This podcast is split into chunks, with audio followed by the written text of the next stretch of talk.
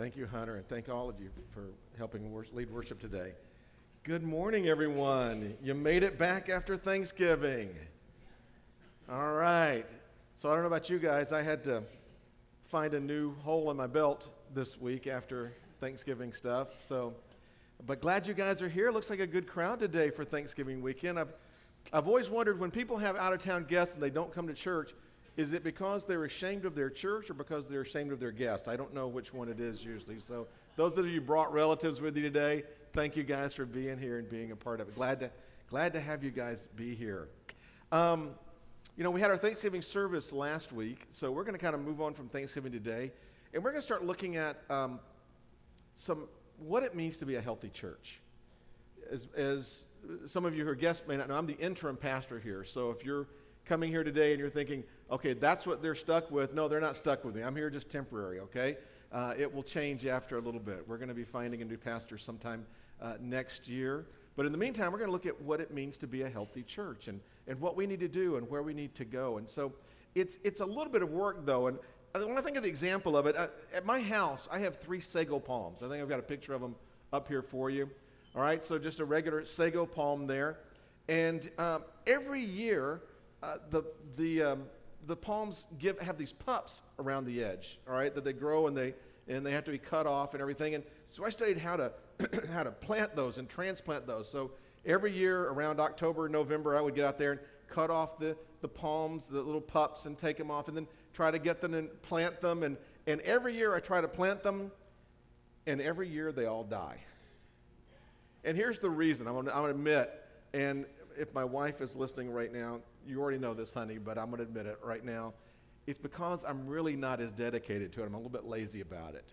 I think it'd be neat to do it, and so I'll get all the things set up, but transplanting sago palm pups is hard work. I mean, it takes a lot of work. You got to get there and make sure that they're watered and make sure they're fertilized right, make sure they get the right amount of sunlight and all this kind of stuff, and protected from animals and that kind of thing. And so I just don't work at it very hard. I'm admitting to you right now. That's one of the things that I just, I, have played at, but I've never been good at because I haven't really dedicated to it. Well, fortunately, growing churches is one of the things I do work hard at, and it's going to take hard work from all of us to, uh, to, for any church, not just our church, for any church to be a growing, healthy church takes a lot of hard work. And that's what we're going to look at today. So we're going to turn to the book of Acts. We're going to be in Acts chapter 2. We were in Acts chapter 2 two weeks ago when I preached. We looked at Pentecost. Now, where we're t- today is actually that same passage, the very end of that passage, where the, the Holy Spirit came in power, and then Peter preaches a sermon, and we skipped all of Peter's sermon. And we're going to get to right to the end of what happened at the end. So we're going to look at just verses 41 and 42 today. In two weeks, we're going to look at the following verses after that. But today we're just going to look at these two verses. So here it is Acts chapter 2, verses 41 and 42. Remember, this is after Peter preached. So then, those who had received his word were baptized. And that day there were added about 3,000 souls. They were continually devoting themselves to the apostles' teaching to fellowship and to fellowship, to the breaking of bread, and to prayer. Speaking of that, let's pray. Father, thank you again for the opportunity to worship. Thank you, Father, the people who have made it back, traveled back after the holidays, and have been here. Father, thank you for the gathering of this church family. And Father, we just ask now as we look into your word that your Holy Spirit will speak, Father. Father, if you can use my words, great, but if you bypass my words and speak directly to your people, that's fine, Father. We just want to dwell in the presence of you through your word today. And Father, teach us what we need to know that we may serve you better, love you more, and be able to be the church you've called us to be. In Jesus' name we pray. Amen. All right, unlike my typical sermon, which normally has three points, I've got four today. So we're going to kind of jump right into it, all right? So the first thing I think I see out of this passage is that a healthy, growing church is a learning church. That's re- right there in, that, in verse 42. That's what we're going to focus on today. It says they were continually devoting themselves to the apostles' teaching. So the apostles wound up teaching about Jesus, and the people were listening to him. Now, you would think, couldn't they just rest on their laurels right now? They had just baptized 3,000 people. If we baptized 30 people here, and I said, and don't forget to show up tonight for our Bible study, many would be like, Oh, come on, give us a break here. We just managed. They baptized 3,000 thousand. By the way, that would be like from 120 to 3,000. That would be like us going up to about 2,200 right now. All right? Could you imagine what it would be like if we had if we had to baptize 2,200 people now? All right, let's be honest. Most of you would not make it through that baptismal service, would you? Even if we had three Baptists here, we had if we had Red and Jeremy and, and, and Hunter and I all baptizing here, we'd all be pruny by the time it's over, okay?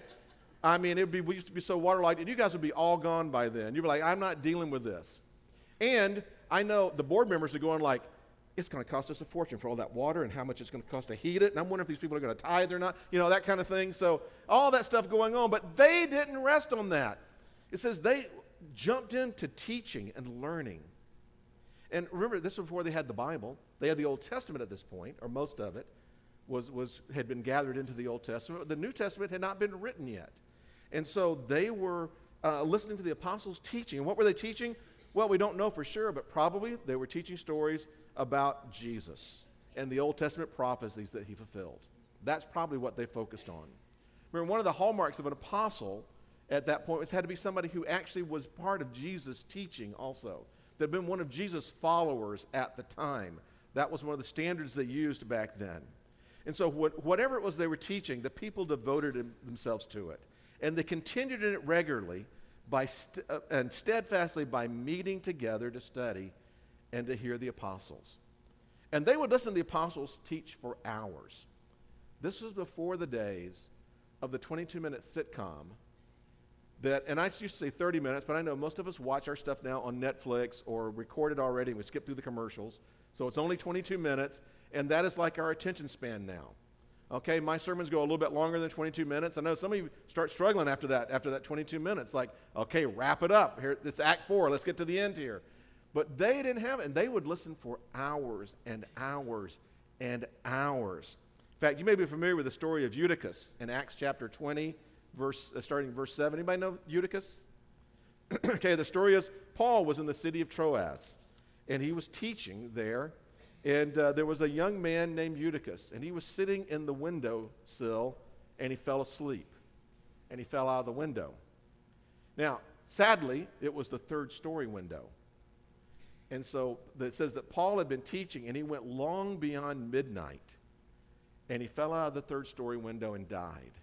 Now, fortunately, God performed a miracle, and through Paul and, and the Holy Spirit working through Paul, Eutychus recovered. All right, that isn't weird to say he recovered from death, all right, but he did, okay? God is actually pretty good at about that, though there's a few times that happens. Today, we get sort of antsy if the service goes longer than 90 minutes. In fact, this is one of the longest. You guys are better than most churches. I know some churches, it goes past 65 minutes. They're like, all right, sorry, the game is on, you know, or as I said last week, you know, that, that Celebration Churches beat us to Panera Bread. We don't want to be in line behind them. We need to be out of here pretty quick. But they went on and on and on with it. Now, I'm glad, though, that this isn't the only way that we study the Bible. Because I want to be very honest with you. If your only Bible engagement through this church was hearing a sermon from me 30 minutes every week, that was not good enough. All right? That's not going to grow a good, solid Christian. It's not going to grow a good, solid church. We've got to have more than that. So we've got a few other ways that we do it. First, we encourage all of our members to be involved in regular Bible study yourselves.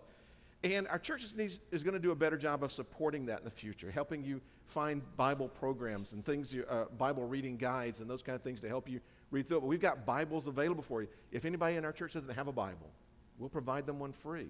We provide study materials if you need it for that. So you already have that available. We just haven't been pushing it very much. But we're going to come to a point to be a healthy church. We've got to be the kind of church we're going to admit to each other. We're going to be able to talk and just admit, did you spend much time in God's Word this week? And find out what you, what you did and how you did and share together about it. The other thing is that we used to be very good about it at our church, and this is a growing, and if you're watching online, again, I'm going to say this is not a bad church. You're actually tuned in on a good day today. We're going to talk about some things we need to work on. So you're going to see some behind the scenes of our church here. But, but we have not been as good about our small groups. So one of the things I'm getting our leaders to work on is starting sometime next year. It's going to take us probably into February before we get it all set up. But we want to start some more small groups. And I just want to let you know that we're actually expect, now we can't require it, we're not going to judge you if you don't, but we expect everyone in our church in our church to be involved in a small group. Because a small group is where we not only study God's word together, but we apply it together. Because I'll be honest, there's a lot of application in this in this message today. You all should have gotten this um, little handout. In fact, if you didn't, Ruben has some more of these. Anybody not, does anybody need one of these for today? All right, Ruben, there's a couple that, that don't have. If you don't have this today, just raise your hand and, and Ruben will bring you one right now. Um, this is just for your guy. You're not turning this in or whatever. But to be honest, you can fill this out, and it's just all you're doing is giving a checkbox and um, and not being, you know, and, and nobody's going to check you on it. Nobody's going to follow through on it or, or make sure you're doing any of this. So you could lie to me about it or lie to yourself. That's, you know. But when you get to a small group, it's where we begin to actually apply it together a little bit more. And we challenge each other to grow. So I'm just giving you that warning. That's, that's something because a healthy, growing church is a learning church we're going to we're to be creating more small groups. Right now, we do have a couple of small groups you can be a part of. Now, if everybody comes, it's not a small group anymore. But on Thursday night, uh, uh, one of our, our lay pastors here, uh, Red, teaches a Bible study. Again, I think Debbie probably does more of the work than Red. I don't know for sure, but she, didn't, she didn't smile at that, so there might be more truth than that, thought. All right. So, uh, but has a Bible study here uh, in the children's area on Thursday night, and then we've got the youth group too. So if you're a teenager here, all right, if you're a teenager you're not part of our, our youth group, Hunter leads our youth group on Thursday nights. We would love to have you guys be a part of that. So that are our, our two small groups that we have right now. But we're going to be working on more, so I want to encourage you with that. So if you aren't in regular Bible study, either personal devotions or a group study, you're missing the opportunity to learn more about God's Word. And we need mature Christians to be a part of a healthy, growing church. In fact, does anybody, all right, not our planning group that was here, okay? So if you guys are exempt, all right, now, but is anybody, is anybody bold enough to tell me what you think our number one job as our church is? We've got one job, really, our mission. What do you think, Jeremy? Glorify God. Close. That's our purpose. That's our purpose as individual Christians. And that's, I always get that one, and that's it. And that is our purpose. But we have a mission. Make disciples. That is it right there, okay? That's our job one right there to make disciples. And that means helping us all grow together as better disciples. And learning is a part of that. So if you look at that sheet that we've given you today, okay, it's just a chance for you to kind of think through. Again, nobody's, we're not turning this in, it's just for your use, but asking you to think through. Are you involved? How are you involved engaging God's Word? Do you take sermon notes? We have those usually online. Sometimes we'll have a handout like this. You can also just get a pencil and paper or your phone and tap out some notes or whatever. So, taking sermon notes is a way to engage in God's Word. Participating in Bible study, or in some churches call it Sunday school, so I use that term there in case you come from another church that uses that term instead of Bible study. That's fine. Do you have a daily devotional time? Um, one of the things we want to encourage you to do is have a daily time with God. What does it look like? Well, that's between you and God. Some people, it's an hour and a half of digging into God's Word and praying and that kind of thing. Other people, it's, a, it's, it's short, it's five, ten minutes, engaging with God. Some people, it's five minutes here and five minutes there and five minutes there. You do what works best for you, how you engage with God, but we want you daily to do that. It's just think of it like, like spiritual feeding. Okay? Uh, how many of you, because you ate a good meal on Thanksgiving, said, I'm not going to eat on Friday because I ate a good meal on Thanksgiving? Anybody skip meals on Friday because all right, all right, that makes about as much sense as it does to say, you know, I studied God's word for, for a good bit of time yesterday, I'm going to skip it today. All right?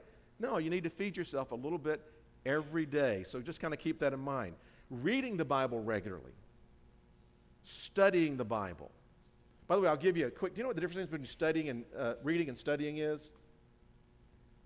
I'll give you a simple, easy definition right there. There's a difference between reading and studying sometimes. Just sitting down and taking some notes, writing in your journal or typing in your journal, or whatever it is you do, making some notes about what God is saying to you, how God's speaking to you. That's a good way to do it. Memorizing Scripture. By the way, I'm amazed as I talk to the leaders here, and and that um, and they'll just quote Scripture. You've got a lot of of just Bible memorizing fiends in this church. Okay, just that guys are crazy about it. Uh, or I try to pull up some, some verse I think is an obscure verse, and somebody go, oh, yeah, that's, that's uh, Ezra 7.16 right there. And like, how do you know that? Just because I memorized, because they've memorized Scripture. So you've got leaders that are good about memorizing Scripture. Want to encourage you to do that also. and then use scripture in spiritual conversations. If you're having a conversation with somebody, whether they're part of this church or not, and the Lord brings up a scripture that might encourage someone or teach someone, don't hesitate to use it. So, those are just a few ways that we can right now be, be a, a learning church together. And we're going to continue to work on that as we get ready to call a new pastor. Now, it says that's how a church continues in knowledge, but it's also important for a church to grow in relationships. So, the second thing I see in this passage is a healthy, growing church is a loving church. It is a loving church. And it says these early Christians had fellowship together. It says they were continually devoting themselves to the apostles' teaching and to fellowship. Now, let's be honest. Do you ever hear the word fellowship outside of church nowadays? No, you really don't. In fact, non Christians don't even really understand what the word fellowship means. and I think that's interesting because fellowship for us is a unique kind of thing that just doesn't exist. In fact, there's a word here that Paul used. I believe Paul, Paul coined this word. It's the word koinonia. Here it is right there. Koinonia. In fact, I wrote it in Greek for you there just so you kind of see, just because I don't know, it feels, more, it feels more spiritual when you show it in Greek, all right? Uh, not that I'm bragging about my, listen, I've forgotten all the Greek I ever learned, so I'm not bragging here at all. But that's koinonia there, all right? It's that word, it's a word that means a special kind of fellowship that only Christians can have together because of the Holy Spirit working in their lives. In other words, we've got a deeper level of commitment we can make to people. In fact, I've known people that because their family relationships are strained, they were closer to their church family than their physical family. Now, I'm not saying that's the perfect world, that's exactly what we're striving for, but I'm saying we've got a deeper level. In fact, if, you if your physical family are not believers and you are, there's, a, there's an area of fellowship that's going to be missing between you guys that you can have at church. Right? So that word koinonia means fellowship together in the Spirit. It's a great word. And that's why some people refer to this church, uh, church in general as the forever family. The forever family. You know, I love my wife, but there's going to become a day when I'm not married to her anymore. And Paul, uh, Jesus said that once we're in heaven, we're like the angels, neither married nor given in marriage. And that's, and that's, that's sad for me in some ways because I think, I, I still want to be married to her. But the reason I'm not going to be is because there's a deeper level of fellowship we're going to have in heaven that we can have that far exceeds that of marriage. You know, some of you, you know, we're not going to be the family units like we are in our homes, like we're gathered around at Thanksgiving in heaven, but we will be this kind of family and it will be even deeper. So look around, people. This is your forever family. You're stuck with these people for eternity, all right? Assuming we're all believers in Jesus. So we need to learn to love together and grow together, okay? Or heaven's not going to be as heavenly as some of us might think it is if we don't learn how to do that. You know, and th- those bonds really go deep. Um, even for me as a, as a, as a pastor who, who jumps from church to church, I'm, I'm at this church for six months or a year or whatever. I still maintain some of those deep connections. Last year, I, I, was called back to perform a wedding of a church that I served 30 years ago. But the, the, the, the daughter of one of my uh, close uh, lay leaders at that church, her da- his daughter got married, and they called me back to do the wedding and was able to just pick up and fellowship with them again.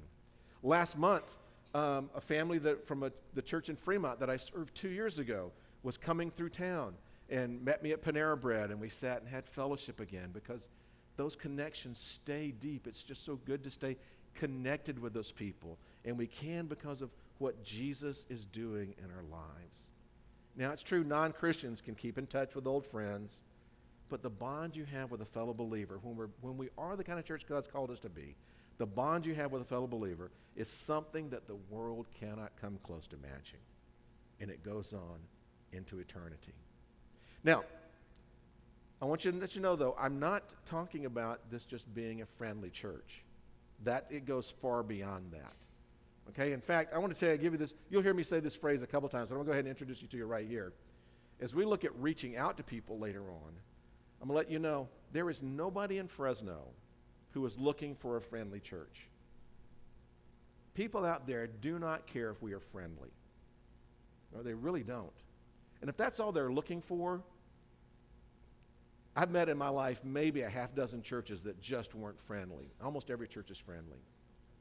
But people aren't looking for a friendly church. People are looking for a church where they can make friends. Keep that in mind. They're looking for a church where they can make friends. And are we that kind of church going together that we can that we can learn and learn together, we can also love together and become that kind of church where people relate to each other and they get to know each other. And it's a very Christianese phrase, but where we can actually do life together. That's something, that's what we're looking for. And I think there's a very real sense that the people in our church do love each other and enjoy being together. But like most churches, we have, we've had troubles, okay? And uh, I've seen churches that have gone through troubling times and they develop this hunker in the bunker mentality where we're just going to just turtle up and just not, we're just going to find our safe group of people and that's all we're going to trust. And it means closing off to other people. So I, I just want to make sure we don't do that either. We have to have a loving congregation, but we have to be open to new people as well and not be not let fear and distrust of the world or fear and distrust of other churches or fear and distrust distrust of the problems we've had in the past to stand in our way. Just like you do with the relationships. If you have a broken relationship and you're working at reconciling, there's a point where you have to get past the problems of the past. All right? But I've seen families do that. I think I know that our family, our church family can do it also. So let's talk about what you can do to help us be a loving church also. Uh, I'm going to say first, share prayer requests with your church family. Just ask people to pray for you. Do not hesitate to do that. Second, be regular in praying for other people, lifting them up and praying for them. I pray for many of you guys regularly. And as you let me know prayer requests, I write them down so that I can be praying for them regularly. And let's do that for each other. Reach out to the people during the week. Reach out to those who are pulling away. One of the worst things that can happen in a church is for somebody to drift off and nobody notices. It's one of the toughest things when I've said to churches, like, I'll run across a name and said, Well, where is Jeffrey? I don't, we, I don't think we have a Jeffrey here. If I, do we have a Jeffrey here? Okay, good. I just want to pull a name we didn't have. Where's Jeffrey? People go like, I don't know. Maybe it's been six months since he's been here. I don't know where he is. And I just want to, like, Lord, can I slap somebody now? And, and the Lord says, no, because if you, did, you would deserve more slaps than you could give out. So don't, don't go there. But d- don't let people drift off. If you see people missing, just reach out to them. It's not a, you know, where were you, godless backslider? Why didn't you show up at church? But it's like, hey, missed you Sunday. Or we've missed seeing you. Where are you? That's what you want to do to be a loving church. So reach out to them when they're slipping away. You'll be surprised. Sometimes just a phone call can remind somebody, like, yeah, I think I am important at that church to the people. I want to be there. Sharing meals together. Again, I don't know why. This church has a Baptist background, and I don't know why Baptist and food got tied together in a certain way. But I, in fact, we use that word koinonia. I think most Baptists think that's the word for potluck, okay? I, I you know, the, the Greek word for, that's what fellowship means, all right? And so, so invite people to, I don't know why it is. People are more receptive to hearing about Jesus when there's food around or something. I don't know, but, but invite people out for food or for coffee or whatever. Be willing to share your life with others, that life together kind of thing. And then offer fellowship to new members and new Christians. So we want to make sure that we've got room for new people who they're coming in. So I know that's, that's sort of cut and dried, dull, but I just want to kind of get us through that so we can kind of keep on going there. Now, uh, second thing, third thing I see in this passage, sorry. All right, so we've got knowledge and relationships. We also need to grow in our devotion to God. So a healthy, loving church, healthy, growing church is a Lord-focused church. Lord-focused. Now, this one's a little bit confusing for us when we say it's a Lord focused church because it says they were continually devoting themselves to the apostles' teaching and to fellowship, to the breaking of bread and to prayer. And that breaking of bread is, a, is an odd phrase there. And it sounds like they're talking about food at this point. And they're, and they're, but they're not. Because they mention later, in the, the, I want to see next week in the later passages, talking about they were taking their meals together, breaking bread from house to house. But when they're talking about breaking bread here, they're really talking about celebrating the Lord's Supper at this point. We did it last week. We had, do we call it communion at this church? communion. We're celebrating communion at this church, all right? And so we did it last week if you're a part of it. We had our communion time where we have the, the, the well, it was cranberry juice this time, but we have the, the, the fruit of the bog and the, uh, and, the, and the bread, and we take it remembering Christ's blood and body sacrifice on the cross. But here's the point that I think the Bible is making here that they had rituals together. And those rituals are important. The rituals focus them in to the Lord. Like at our church, every week we read that creed. Actually, we have a couple of creeds we, we go back and forth through. And I know for some of you, and I do it too, there's sometimes I tune out in the middle of the creed. Or as the leader, I'm sitting here going, Barbara, thank you for reading the creed today. All right, really appreciate that. And, uh, but I'm sitting there kind of going like, okay, all right, Lord, help Barbara do a good job. I'm not focusing on the creed like I should. At some, some point, I, I will do that from time to time. But focusing on that creed and learn together, this is shared experience. When we're looking at that together and saying, these are the things that we believe together, that's an important part. Taking the Lord's Supper, going through the baptism experience. One of the things we expect for our people at our church is to be baptized. And baptized by immersion because we believe that is the accurate way to do it. And it's, it's a public testimony of we believe Christ died for us and was resurrected. And we believe that because Jesus is now in our life, that our old life has died and our new life has come about because of that. And so that's one of those rituals. So the idea here is all these things to focus on focusing on the to focus on focusing on the Lord. Good good English there, Daryl. To, to help us focus on Jesus singing together. I know this is it, it, with the with the size we have, and after COVID, people are nervous about singing sometimes. But I know when we sing these words together, we are actually focusing on the Lord together. Our singing is a ritual that we do. Our prayers can be a ritual of certain kinds. The way that we do things together, we need to focus on the Lord. And the disciples did. They would regularly get together and have the, what they called the love feast, which was their version of the Lord's Supper or communion at that point. So uh, here's uh, the point of rituals. The point of rituals is two things to help us focus our attention together and to remember. Remember, uh, two weeks ago we looked at the Feast of Pentecost, how it helped the Jewish people remember God giving them the law at Mount Sinai. And that was the, actually, this, this passage was written right at the end of that Pentecost meeting that they had. So they had the, they had the feast of the Passover, which remembered the, lamb, the, the angel of death passing over the homes of the Israelites when they were in Egypt. So there are a lot of things that we do to do rituals. Now the problem with rituals in America is they sometimes lose their meaning because Americans just we're not a country that has a long history. We don't have a lot of rituals in our country. Okay, I mean there are a few rituals. Um, you know, we sing the national anthem before, um, before baseball games. That's a ritual. And to be honest, most people don't do that. They're sitting there and just wondering, can the person hit the high note at the end? All right? We sing Take Me Out to the Ball Game at the seventh inning stretch. More people get into that than the national anthem. But we have uh, Veterans Day. All right? Gary, thank you for reminding us of Veterans Day weekend when you were up here doing that. But how many of you on Veterans Day were really thinking about the veterans? Some of you were, but a lot of people didn't. Same thing with Memorial Day. We focus more on picnics than we do on the sacrifice of others. Americans aren't great about rituals. But, um, but in our church, we only have a few rituals. We could be serious about them baptism, the Lord's Supper, our creed, our singing together. Those are a few things there. Just be a part of that as you can. And so, out of this one, I'm just a short point here, but just a couple of, couple of things to put on that one is just want to ask you right now first, have you accepted Jesus as your Lord and Savior?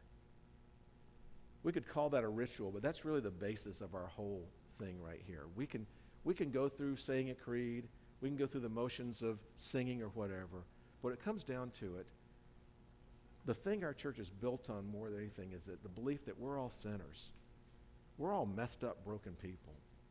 We all do things wrong. And because of that, we deserve death. We deserve eternal separation from God. But Jesus, who lived a perfect life and never deserved death, gave up his life on the cross for us. That's what the Lord's Supper remembers. And we have to accept that Jesus is the sacrifice for us. He paid the penalty for our sins and accept him into our life. And the way I look at it like this, I use this example a lot. This is not in my script, but I have my, my favorite pocket knife right here, okay?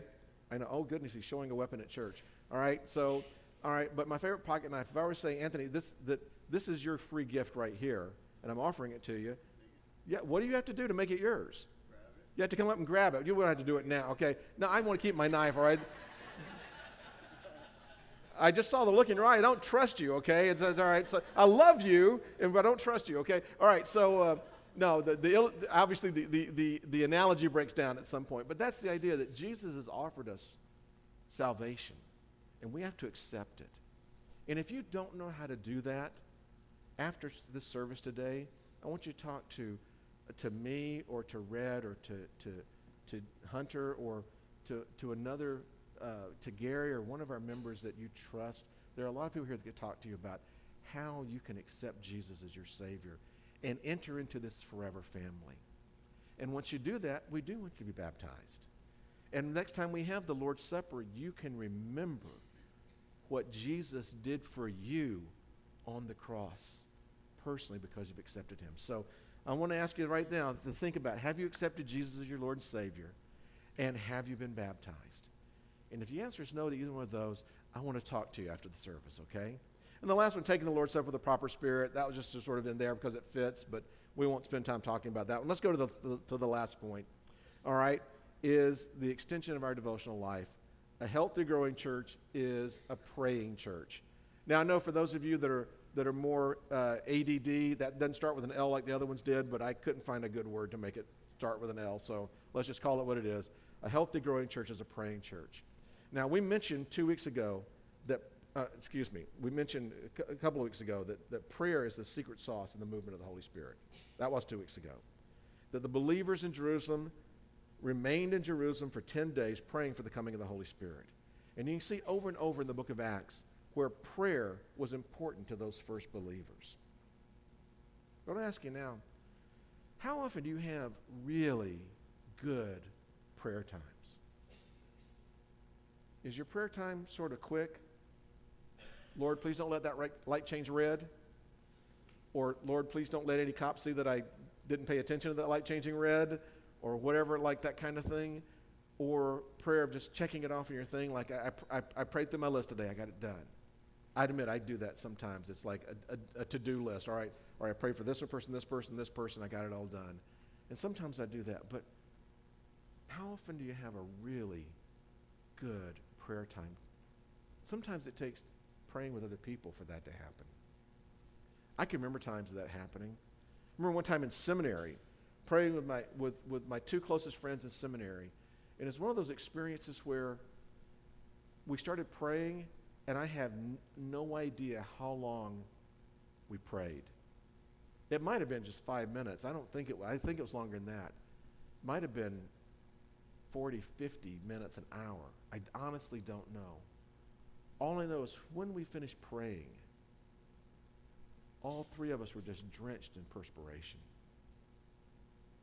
And it was that moment of prayer when we finished, we just sat in silence, that nobody could speak. Now, that might be an extreme sort of situation there, but I'm just saying, are you praying with other people in our church regularly? taking time to focus into being devoted to prayer. Remember that passage we're looking at today? They were continually devoting themselves to the apostles' teaching and to fellowship, to the breaking of bread, and to prayer. They were devoted to prayer. And I'm going to encourage you today to be a people known for individual and for corporate prayer. Now, I don't have time to give you example after example after example of prayer miracles. They're easy to find, okay? There are books. You go to a Christian bookstore, you can find tons of examples. Go on the internet, you can find tons of examples. In this context, all I want you to know simply is that prayer is a necessary part of a healthy, growing church. When we start our pastor search committee or team, I'm going to be asking you regularly, every week, be praying for those guys, for their discernment. Praying right now that, that God is preparing a pastor to be here with us Right now, God knows who that pastor will be, and He's preparing that pastor with what that person needs to be equipped to come here and lead our church. Okay, so, and I'm not just talking about the pastoral prayers that I lead you from or invocations, things like this. I need us all to be people of prayer and known as a people of prayer. To have individual church, individual prayer for the church and for the new pastor when he comes, and for the members. That should be a part of your everyday life. In corporate prayer needs to be a part of it. Participate in every prayer, every worship service, and every Bible study that you have. Don't, don't tune out. In fact, there's a phrase I use, you'll hear me use it several times. Okay, when other people are praying, we tend to go into what I call holy neutral. All right? So if you catch yourself when somebody else is leading in a prayer, going into holy neutral, snap out of it. Engage with that prayer. If that person is praying a prayer out loud that you can agree with at that point, then do it. There's power to that. If they're going into something that, and we know what happens sometimes, we've seen people, they're, they started off praying, but then they launched into a sermon in the middle of their prayer. It does happen sometimes. We'll talk about that sometime when we're preaching on prayer, but uh, more of that. But and and they've gone off to something like that's not. Then just pray your own prayer at that point. So agree with them if you can, pray for them if you can't, pray alongside them, whatever it needs to be. But don't go into holy neutral, and don't be afraid to have spontaneous prayer with church members and with other people, or calling up and asking for prayer. And um, I don't. Do we have we published my cell phone number anywhere? I don't think it, okay, we need to do that. We need to make sure we, we have that in the next newsletter, all right? So if you're, you're coming into something, you want to text me something really quick to say, Pastor, I am about to go witness to my next door neighbor, pray for me. That's fine. Or, Pastor, I'm about to go see the dentist and I'm just scared and it still feels silly, but I'm doing it. Could you just pray for me? And if I, if I can at that point, I will. If I, where I can get that text, I will do it. Or if it's, Pastor, I'm about to kill my daughter and go to jail, please pray for our whole family. I'll pray for that too, whatever it might be, okay? To be praying together or, or other people in the church to be praying for. But we need to start having more prayer together. Praying for our community, praying for our church leaders, praying for the search team as we when you develop it, praying for our future as a church, praying for each other as we minister and witness together. So our last little section of what can you do? One, I want to encourage you first to spend time praising and thanking God in prayer that prayer is just not a time for our wish list. God is not our heavenly Santa Claus. Okay, so make sure your prayer time includes praising and thanking God. Thankfully, whole lot of our worship time up here is prayers, thanking, praising God. And so we've just given you, we're giving you a boost in that already. Praying for the lost around you and around the city by name. I'm hoping, in fact, the, here would be the goal praying for top 10 people that you could be praying for right now. Like, you know how you used to have the t- FBI's top 10 most wanted list? Maybe you can get to God's top 10 most wanted list in your life. Do something like that. But I'll tell you right now, just right now if you can, see if you can write down on your sheet the names of two non Christian or unchurched people that you know that you'd be praying for by name. Just two of them right now and make a commitment to be praying for those people. Praying for the church family, praying for the church leaders, praying for the nations. We say that we're a church that has that missions is a big part of our church. Are we praying individually for our missionaries? Having said that, let me say too, did you know that we have prayer meeting every Wednesday night right here in this room? We'd like to invite you to be a part of it. I've mentioned it before. And guess what? You don't have to pray out loud if you don't want to. I think once you get here and you get to know the people, you'll want to. But if you don't want to, nobody's going to go away and go, well, that sorry church member, they didn't pray out loud at all here. That's not what it's about. It's not about judgment, it's about sharing our life together and praying. And you walk away with a good prayer list of people, of missionaries to be praying for, and other things like that. So, praying for the nations. And then finally, praying for the kingdom of God to be realized in our lives. Those are some things I want you to get looking on it. So, as we get into this, we're going to close with a time of prayer. Um, I want to encourage you. I don't do it. I'm not going to do a come forward invitation here right now um, because there's just so much to deal with. I'm just saying I'm going to be available afterwards. But I do want to join us in a time of prayer right now for this, and then we'll have our um, worship team come back up and lead us in in a song of commitment. We'll have our announcements, that kind of thing. Guys, thank you for sticking with us for so long with this. But right now, let's just try to practice that prayer. So let's just shake off the holy neutrals real quick, okay? Get it shaken out, get comfortable, whatever you need to do. And let's just spend a little time before God in prayer. Father, thank you that you are here with us, that you truly hear the words that we're praying right now, that you're engaged with us. Father, thank you also that you've told us your Holy Spirit helps us know how to pray. Father, I know for a lot of us, coming before you in prayer just seems to be scary because we may not know the right thing to say. Thank you, Father, that we don't need the right thing to say, that your Spirit gives us the right thing. And so, Father, as I look out among the bowed heads here in this, this room right here, Father, I thank you for the prayer potential and the prayer power that I see right here. And Father, I just, on behalf of this congregation, want to come before you saying, we desire to be the church you've called us to be. We want to be a healthy, growing church. And so, Father, we will commit to these things that we've talked about today. Father, we will be devoted to prayer.